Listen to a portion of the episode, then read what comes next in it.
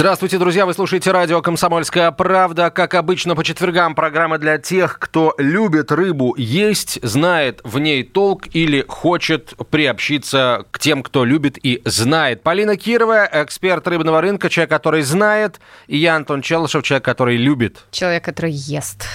Ну, ест не, не потому, что меня насильно в меня запихивает а, руководство, чтобы я соответствовал названию программы «Рыбный день», а я, так, так, так сказать, а, всячески а, отбрыкиваюсь. Нет ничего подобного. Я, я ж... слежу за твоей диетой рыбной, между прочим, и за количеством рыбы, которую ты потребляешь. И я могу сказать, что то время, которое мы ведем программу, оно очень плодотворное и положительно на тебе сказывается, потому что ты правда начал есть рыбу больше. Да, действительно, это действительно так. И вот э, была у меня короткая короткая поездка в Европу рабочая, и я там тоже, естественно, э, морепродукты, так сказать, э, себе заказал. Из плюсов, да, порции действительно огромные, э, стоит намного дешевле, чем в российских ресторанах.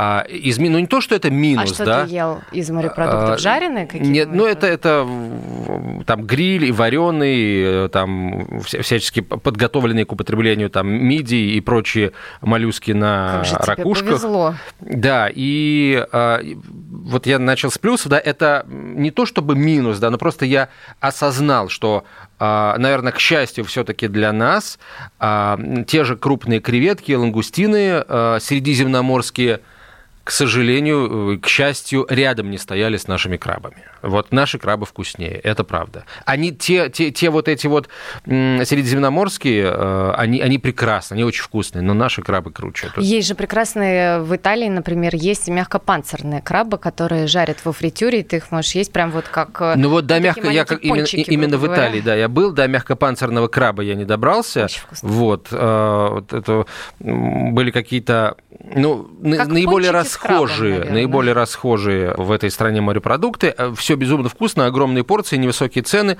но наши крабы вкуснее. Про гребешки я вообще молчу.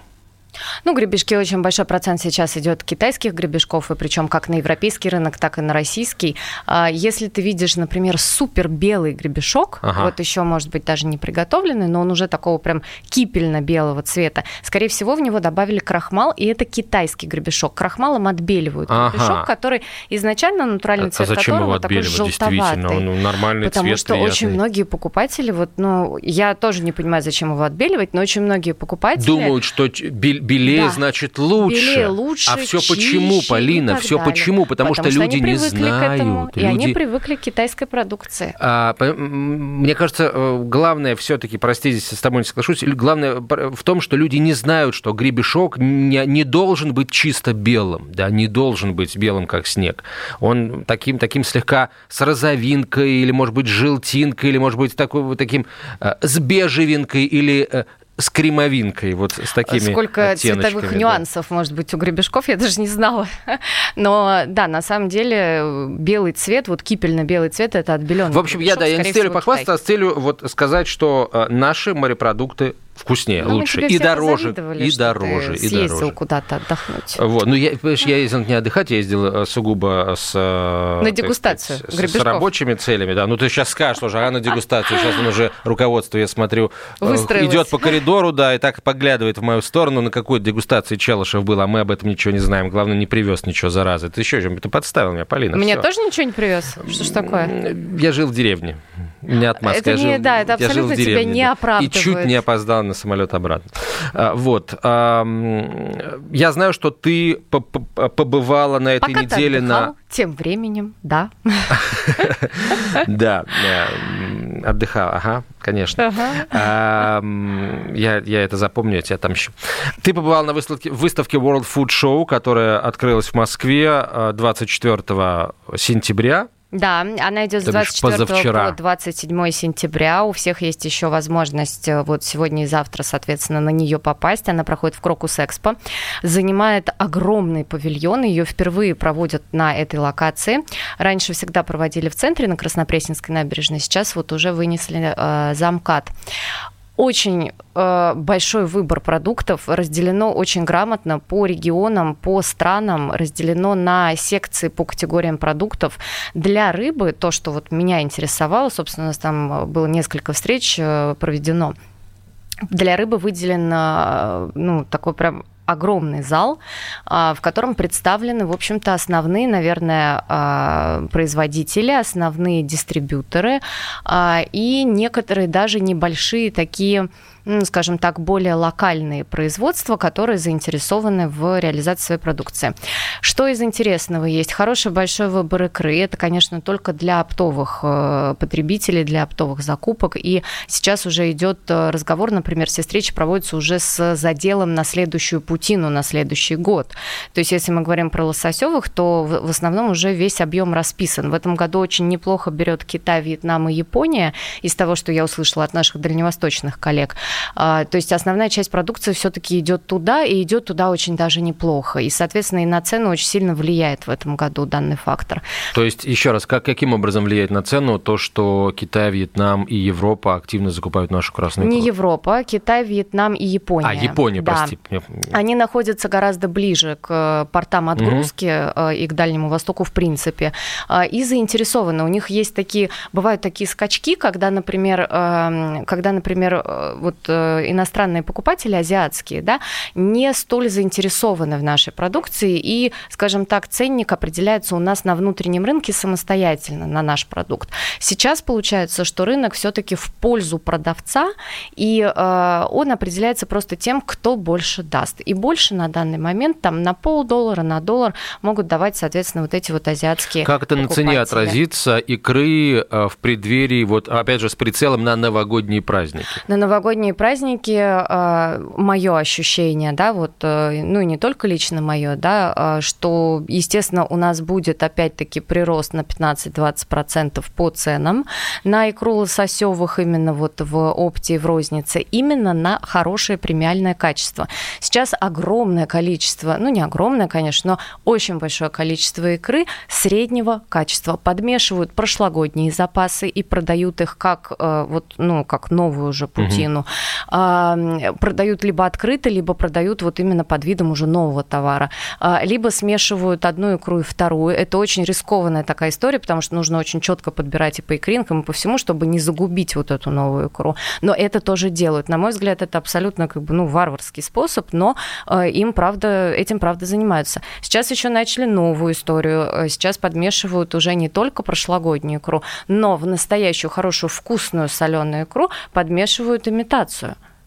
Тут, из джуса. И, икринки из то есть, джуса. Да, да, то есть вроде как ты открываешь банку, да, кажется, что, о, да, вся икра красивая, такая зернышко к зернышку, вся с глазками там, да, а если копнуть чуть глубже, да, там, там попадается вот, ну, именно вот то, что было из джуса. А, Полин, слушай, как уберечься, потому что я понимаю, что, да, сейчас только конец сентября, но там октябрь-ноябрь, и люди уже начнут закупаться, может быть, раньше начнут закупаться, потому что, скорее всего, в декабре эта цена уже пойдет наверх, и, наверное, а, на, на полках, может быть, какие-то товарные позиции начнут начнут исчезать а по, загадочным я... образом, а вот... когда появится, цена уже будет там на 15-20% выше, как ты, ты говоришь. Знаешь, я никогда не рекомендую закупать вот икру лососевых впрок. Мне кажется, что лучше купить свежую фасовку, которая даже, а, вот, например, расфасована там в Москве, Московской области. А, я, например, в этом вижу только плюс. Это означает, что она расфасована вот буквально вот на днях ровно под продажу. Да, но где гарантия, что там не сделали то, о чем ты говоришь, не, не смешали, не подмешали в свежую икру, а, икру из прошлогодних запасов. Это делают, э, как сказать, если есть желание это сделать, это можно сделать как на Дальнем Востоке, так и в Москве,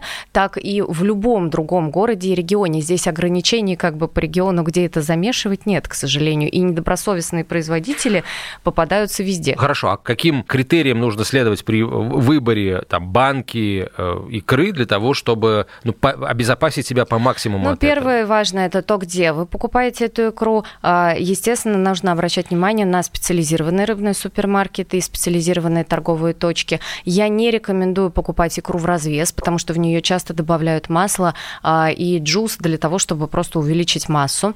И масло для того, чтобы она не сохла, потому что когда у тебя открытый вот бачок, она, соответственно, может подсыхать. То есть даже если то, ее на развес продают в магазине, например. Да, даже если ее на развес продают в магазине, если ты выложил икру и оставил ее просто на воздухе, вот можно дома там поэкспериментировать, ага. если есть она лишние пару-тройку икринок, да, она начинает подсыхать. Ее поэтому смазывают маслом. И вот так mm. вот раз, два, три, пять, десять раз смазали, естественно, а, что кстати, как бы а вот филе, там, да, филе лососевых, которые лежит на ледяной подушке, его тоже чем-то смазывают, чтобы оно не подсыхало? Нет, обычно водой брызгают сверху из пульверизатора, э, просто вот чтобы подмораживало, и был такой глянцевый, угу. глянцевый вид. Нет, маслом, ну, маслом обычно не мажут, потому что ну, это будет чувствоваться на замороженной тоже, продукции. Знаешь, видимо, не, не очень хорошо.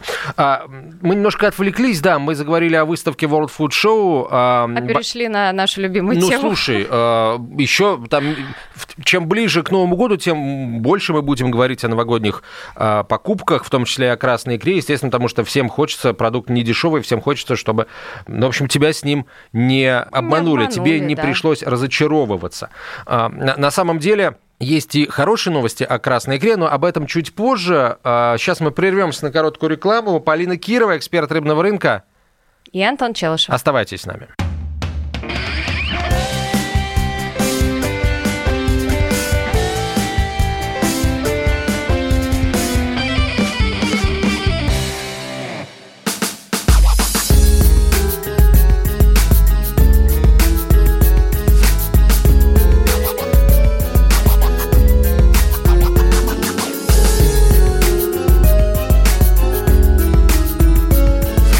Осенний марафон на радио «Комсомольская правда».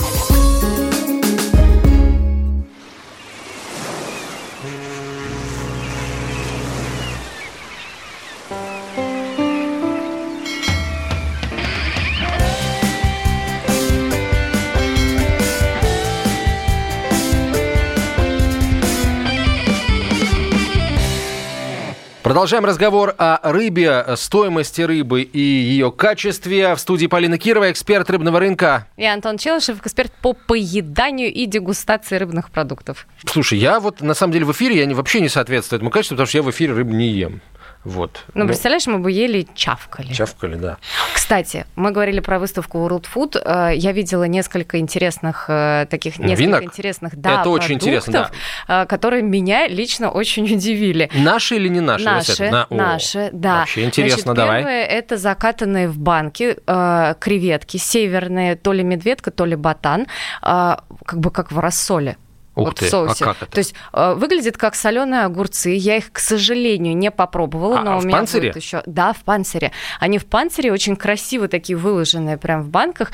И вторая вот такая же новинка, это рядом с ними прям стояли э, вареные раки тоже выложены в стеклянную банку, запаянную, ну, как бы упакованную, угу. да, сверху э, герметично. То есть стерилизовано все. Да, и очень симпатично выглядит, похоже на вот соленые огурчики, на помидоры, на что-то такое. Ну, не внешним видом, а просто формой, формой подачи. подачи, да. Ага. да. Очень мне интересно. Я, так как будет вот у меня еще несколько встреч на выставке, я обязательно вот это себе возьму попробовать. Ну, вот прям правда очень интересно выглядит.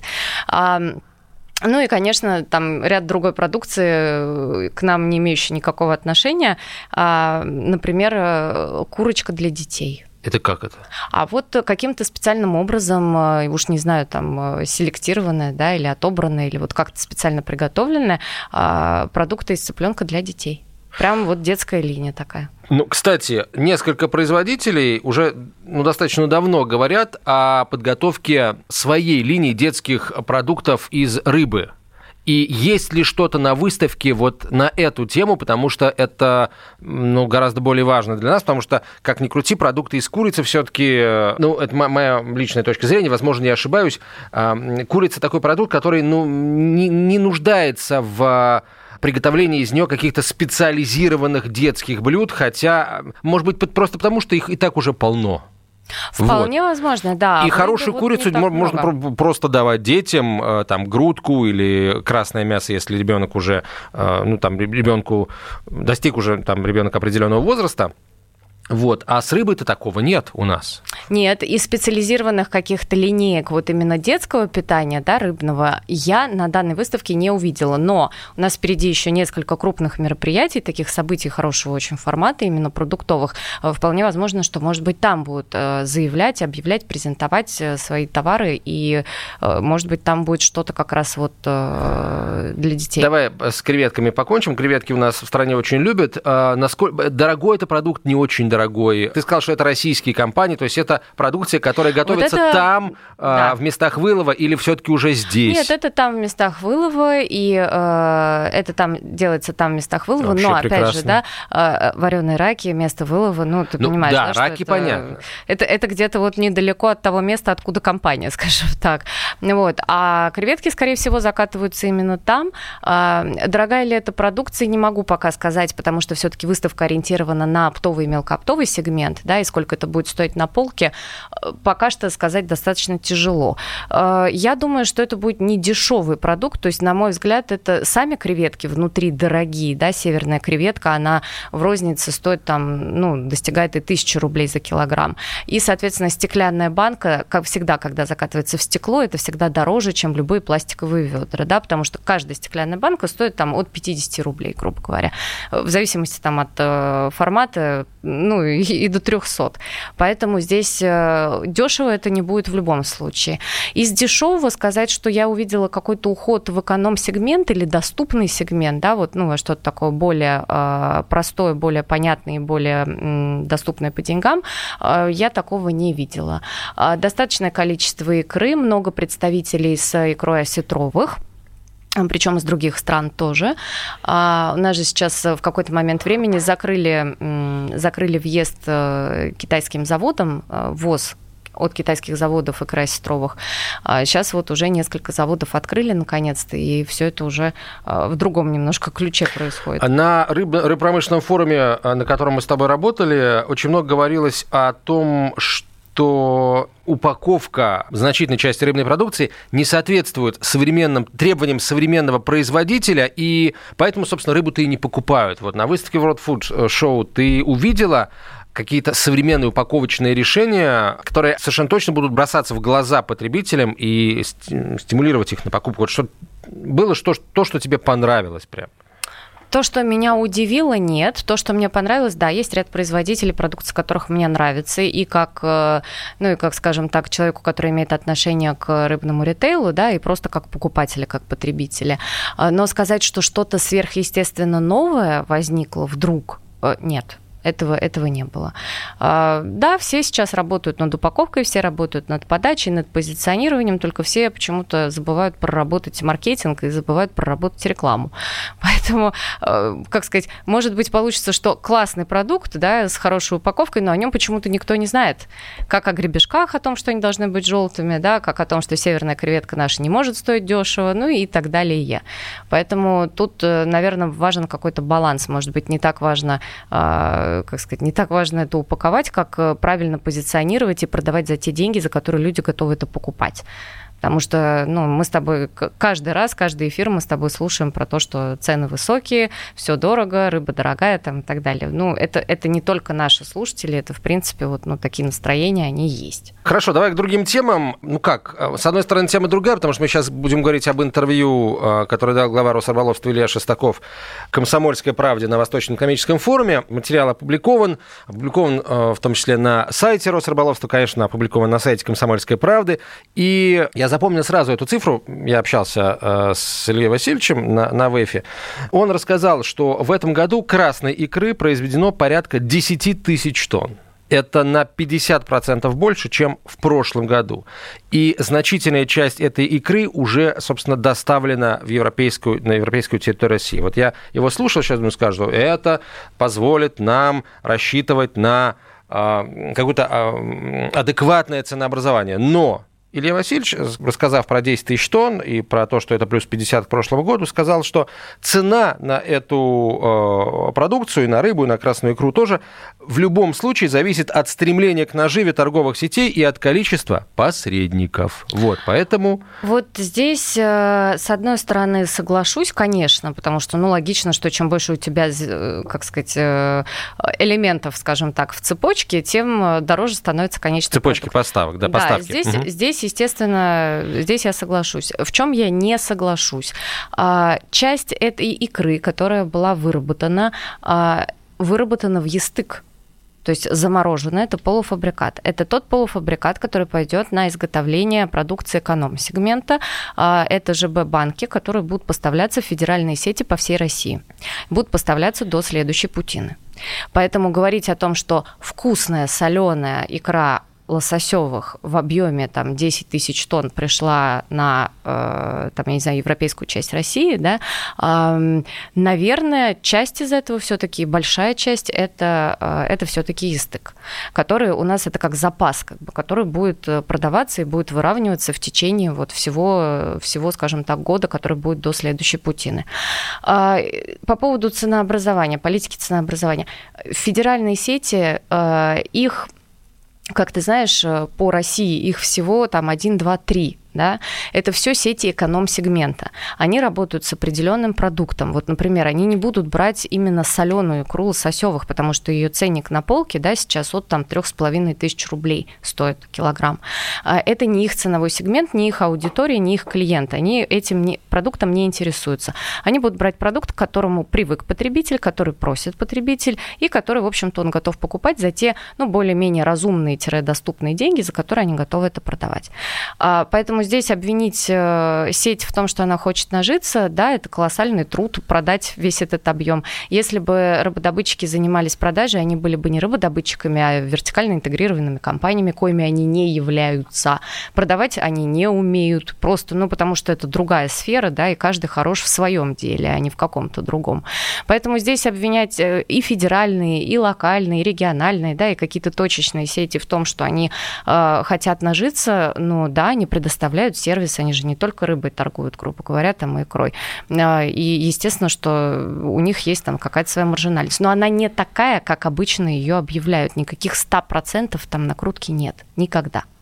А что еще, из, что еще интересного э, рассказал на, на эту тему Илья Шестаков? А, он говорит о том, что рассказал о том, что Росрыболовство уже не первый год ведет посредническую работу между сетями и рыбопромышленниками для того, чтобы они налаживали э, контакты и прямые поставки осуществляли.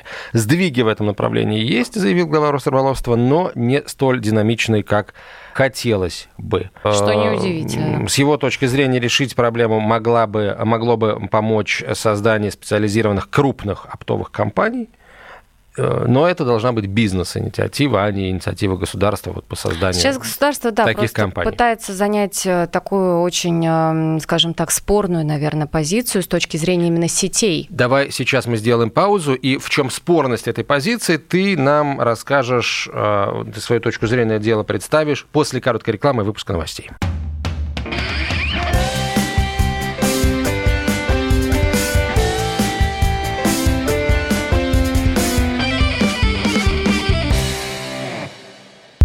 Лучше и сто раз услышать, и сто раз увидеть. Наш эфир на YouTube-канале «Радио Комсомольская правда». Для всех, кто любит по-разному. И ушами, и глазами.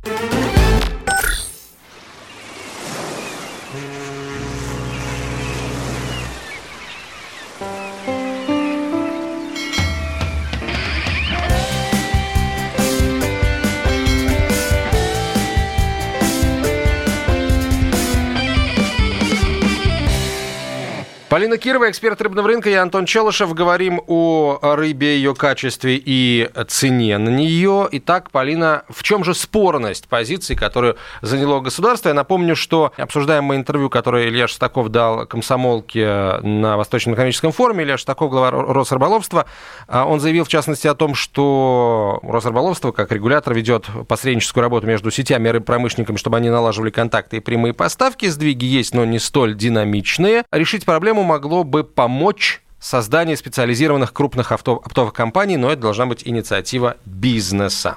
Ты, Полин, сказала до перерыва, что государство, ну, в лице Росрыболовства как регулятора, с твоей точки зрения, занимают, скажем, не совсем взвешенную, а сбалансированную позицию. В чем ее спорность? Ну, она не то, что не взвешенная, она просто спорная с точки зрения именно федеральных сетей, потому что у них вместо а. контрагента в виде э, какого-то поставщика появляется еще э, дополнительный условный да, контрагент в лице именно именно вот э, нашего государственного органа. А, при этом я сильно сомневаюсь, Подожди, честно. а какого, какого государственного органа? А, вот ну, этой самой большой оптовой компании? Нет, а, вот то, что сейчас государство говорит, что оно ведет переговоры, грубо да. говоря, да. То есть есть сейчас три лица, Она, которые... Оно ведет посредническую Пос... работу, да. да. Вот у меня возникает вопрос. Вот, например, в той же самой курице, в том же самом мясе, в том же самом, да в чем угодно, да, мороженом, пирожных там и так далее, во всех остальных продуктах, которые продают эти федеральные сети. Но как-то же э, все-таки поставщики с сетями договариваются, правильно? А как-то они с ними работают, функционируют, достигают каких-то взаимовыгодных условий, согласия там и так далее, без э, дополнительной регулировки со стороны государственных органов. Здесь вопрос в том, что э, в основном наши добытчики не умеют работать с сетями, и им это, в общем-то, наверное, и не нужно, потому что есть дистрибьюторы, с которыми они работают, которые на сети это поставляют. И поверь мне, э, дистрибьюторы здесь тоже не получают какую-то невозможную вот эту вот маржу, про которую все любят рассказывать, про то, что вот дистрибьюторы накручивают там еще из серии там 40-100%. Нету такого. В рыбе, например, даже вот в крупном опте 5 рублей заработка с килограмма, например, да, это хорошо. То есть, ну, грубо говоря, 5 Слушай, ну есть крупный опыт, а потом есть средний опыт, да, и тут 5 рублей, там 7 рублей, вот тебе, пожалуйста, плюс что-то сетка накрутила. Конечно, идеальная, идеальная картина, да, это когда ты сам выловил эту рыбу, ну, ты, будучи крупным, да, рыбопромышленным предприятием, сам ее упаковал, сам ее продал дальше. Но Опять же, у нас все любят э, именно те, кто занимаются рыбной добычей, в основном, я сейчас не говорю про каждого в отдельности, но в основном любят, э, скажем так, короткое плечо и более быстрое получение денежных средств, ну, быстрые деньги так называемые.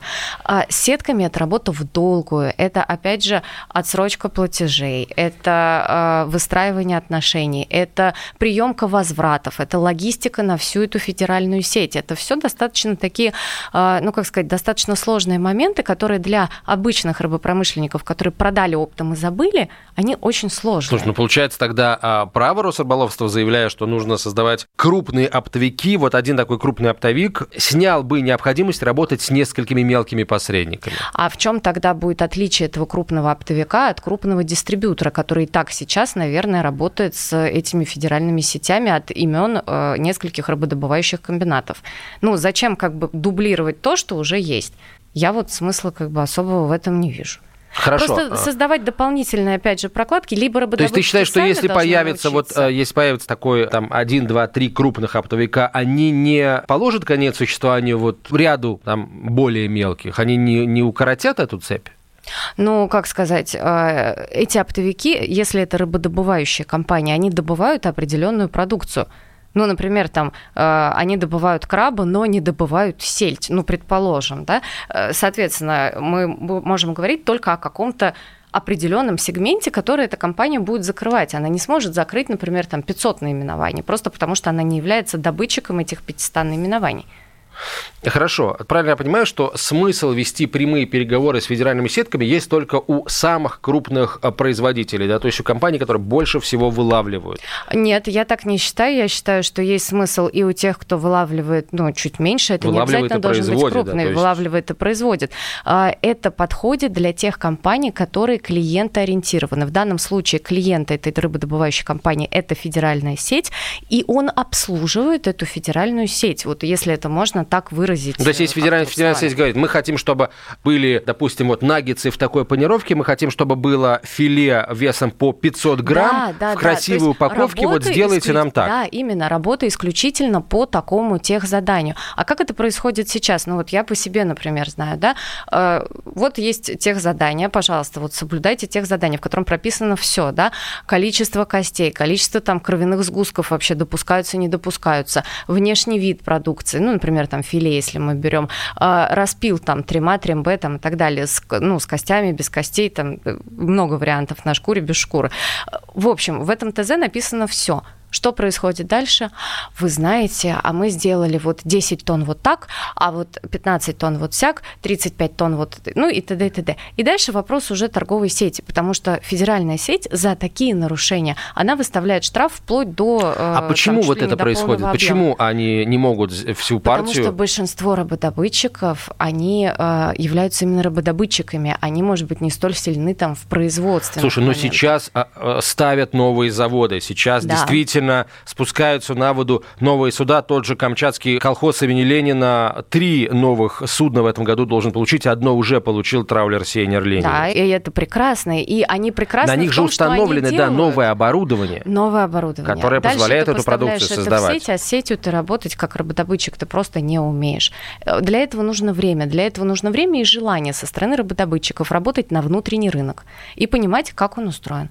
Хорошо, давай тогда к другим новостям. Я надеюсь, у нас есть какие-то бесспорно хорошие новости. Да, Полин. Ну, есть, наверное, бесспорно, есть. бесспорно хорошая новость. Она заключается в том, что вылов тихоокеанского лосося продолжает расти. Уже более 465 тысяч тонн добыто. И, кстати, на самом деле есть надежда на то, что и в следующем году, вот на следующий год четный, там должно быть еще больше, да, и есть надежда, что мы побьем рекорд, допустим, того же 2018 года. Почему?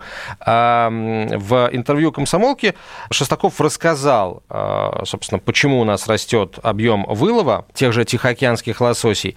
С точки зрения главы Росрыболовства, все дело в борьбе с браконьерством. Это, это причина номер раз, да, столь положительной динамики.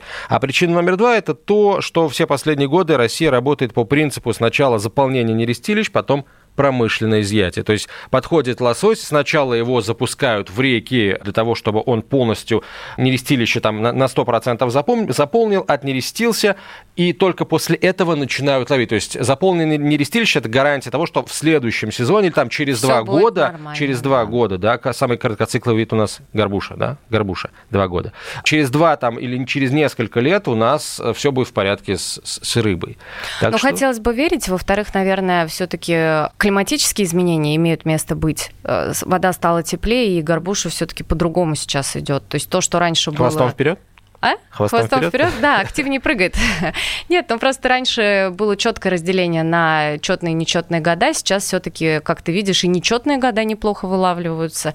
И плюс ко всему, мы научились э, гораздо более точно оценивать э, и делать прогнозы по вылову. Кстати, да, вот это... Да, это тоже одна из новостей. То есть э, региональные филиалы в НИРО, это Камчат НИРО, в этом году отчитались о высокой точности прогноза. То есть сейчас сейчас прогноз выполняется, ну, скажем так, перевыполнен на 18%. Пока вот эта вот разница, пока эта дельта остается в пределах 25% от прогноза, э, считается, Плюс что... в сторону увеличения или уменьшения? Может быть и в сторону увеличения, и в сторону уменьшения. Сейчас в сторону увеличения. То есть мы добыли больше, чем было спрогнозировано. О чем это говорит? 25% э, это нормально, как бы, ну, плюс-минус 25% это нормальный э, шаг для вот таких прогнозов. Это означает, что сейчас, наконец-то, на вот эти научные исследования, на научные прогнозы можно и правда ориентироваться. И для многих... А почему? Что случилось? Почему они стали такими... Э, почему их точность повысилась?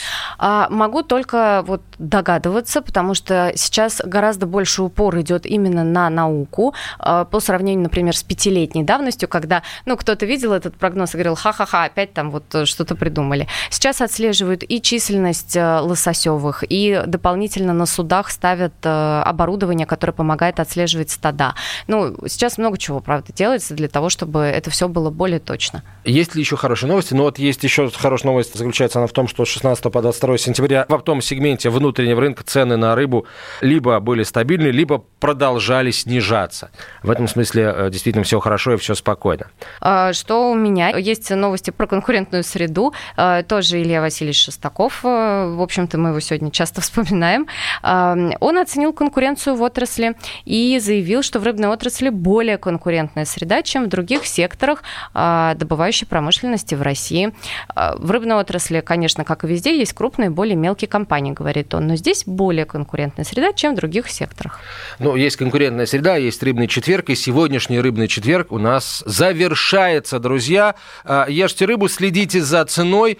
А, обязательно будем а, проводить такие переклички. Чем ближе к Новому году, тем больше будем говорить о красной икре. Я просто вас предупреждаю. Ровно для того, чтобы всех вас предупредить о либо о ценах, либо о том, на какие еще идут не совсем чистые на руку торговцы, для того, чтобы впарить какую-нибудь фигню вместо одного из главных национальных деликатесов. Полина Кирова, эксперт рыбного рынка. И Антон Челышев. До свидания.